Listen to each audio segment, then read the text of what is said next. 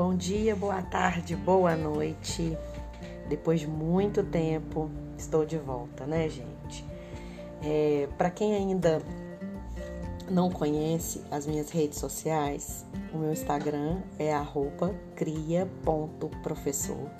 Eu sou a professora Tássia Faria e venho, através desse podcast, ajudar você a refletir sobre a sua docência, sobre a sua prática de professor. Hoje nós vamos falar um pouquinho sobre como você pode É, melhorar essa prática e buscar inspiração nas pequenas coisas do seu dia a dia e transformar a sua aula é, numa simples aula de quadro branco ou quadro negro e giz em uma aula memorável, uma aula que seus alunos jamais vão esquecer. Quer vir comigo? Vamos lá, segue aí, a gente tem mais episódios. Segue a minha página do arroba Cria Professor e eu tô pronta para te ajudar.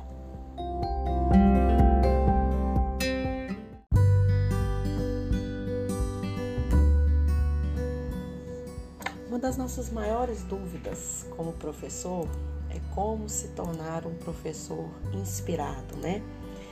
Muitas pessoas me chamam, né, de professora inspirada porque você tem muita inspiração. Mas para buscar essa inspiração, a gente tem que ter um olhar diferenciado é, a tudo que está à nossa volta, principalmente aos interesses de nossos alunos, seja jogos, seja desenhos, séries, né, videogames, brincadeiras que eles fazem entre eles. Tudo isso são é, ferramentas valiosas quando a gente busca analisar e melhorar a nossa docência.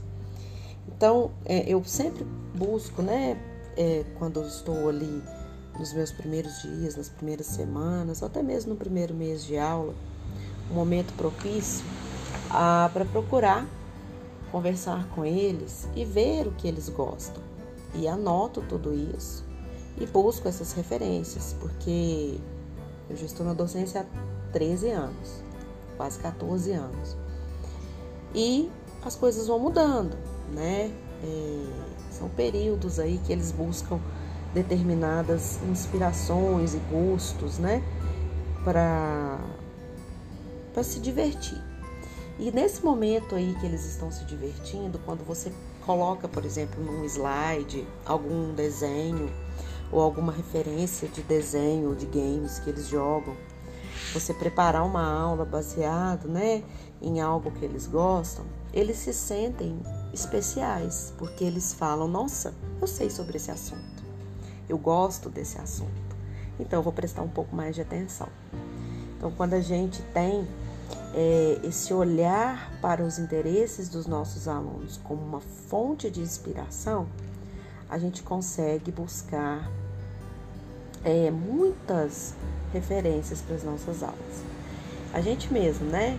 Quando é, na nossa época a gente gostava de, de desenhos e de programas de televisão, apresentadores, que nós somos apaixonados por eles até hoje, né? A gente tem camisa, a gente tem bonequinhos em casa, a gente tem é, jogos que a gente adquire, que são desses personagens da nossa infância. Imagina para eles que estão vivendo isso. Então, você trazer a escola para dentro do... Aliás, trazer o mundo deles para dentro da escola é magnífico. E é uma chave para você ensinar o que realmente importa, que no seu momento a sua intencionalidade pedagógica é a sua matéria, né? Então, pensa com carinho. É... em entrar um pouco no mundo deles e trazer isso para dentro da sua sala de aula. E não se esqueça de sempre validar as emoções dos seus alunos, né? É, nunca chegue numa sala de aula falando mal de uma música, de um desenho, de um youtuber, de um TikTok, porque para eles é como se fosse assim, nossa, essa professora aí não me entende, essa professora aí não, não quer me entender. Então, mesmo que você não acha aquilo tão interessante, dá uma chance, coloca isso em uma discussão em sala de aula. Ah, por que que vocês acham que os youtubers, por exemplo, são tão idolatrados hoje em dia? Por que, o que que eles têm a dizer de tão importante é, e de tão legal?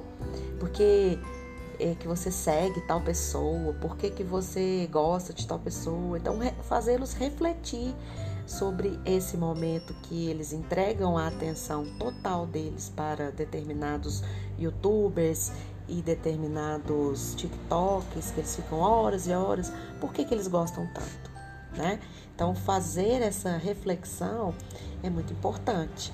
E, e é uma maneira deles refletirem se aquilo é realmente importante ou se eles estão indo só na onda, na moda e tal. É, então, é isso, pessoal. Esse, esse podcast vai ficar bem curtinho e é só uma gotinha aí de reflexão sobre a sua prática e o dia a dia do seu aluno, como que a gente pode entregar tudo isso, né? Então, ótimas aulas para vocês e agora eu prometo que vou trazer mais reflexões, pequenas pílulas aí, né, de ideias para vocês. Um grande abraço e até a próxima!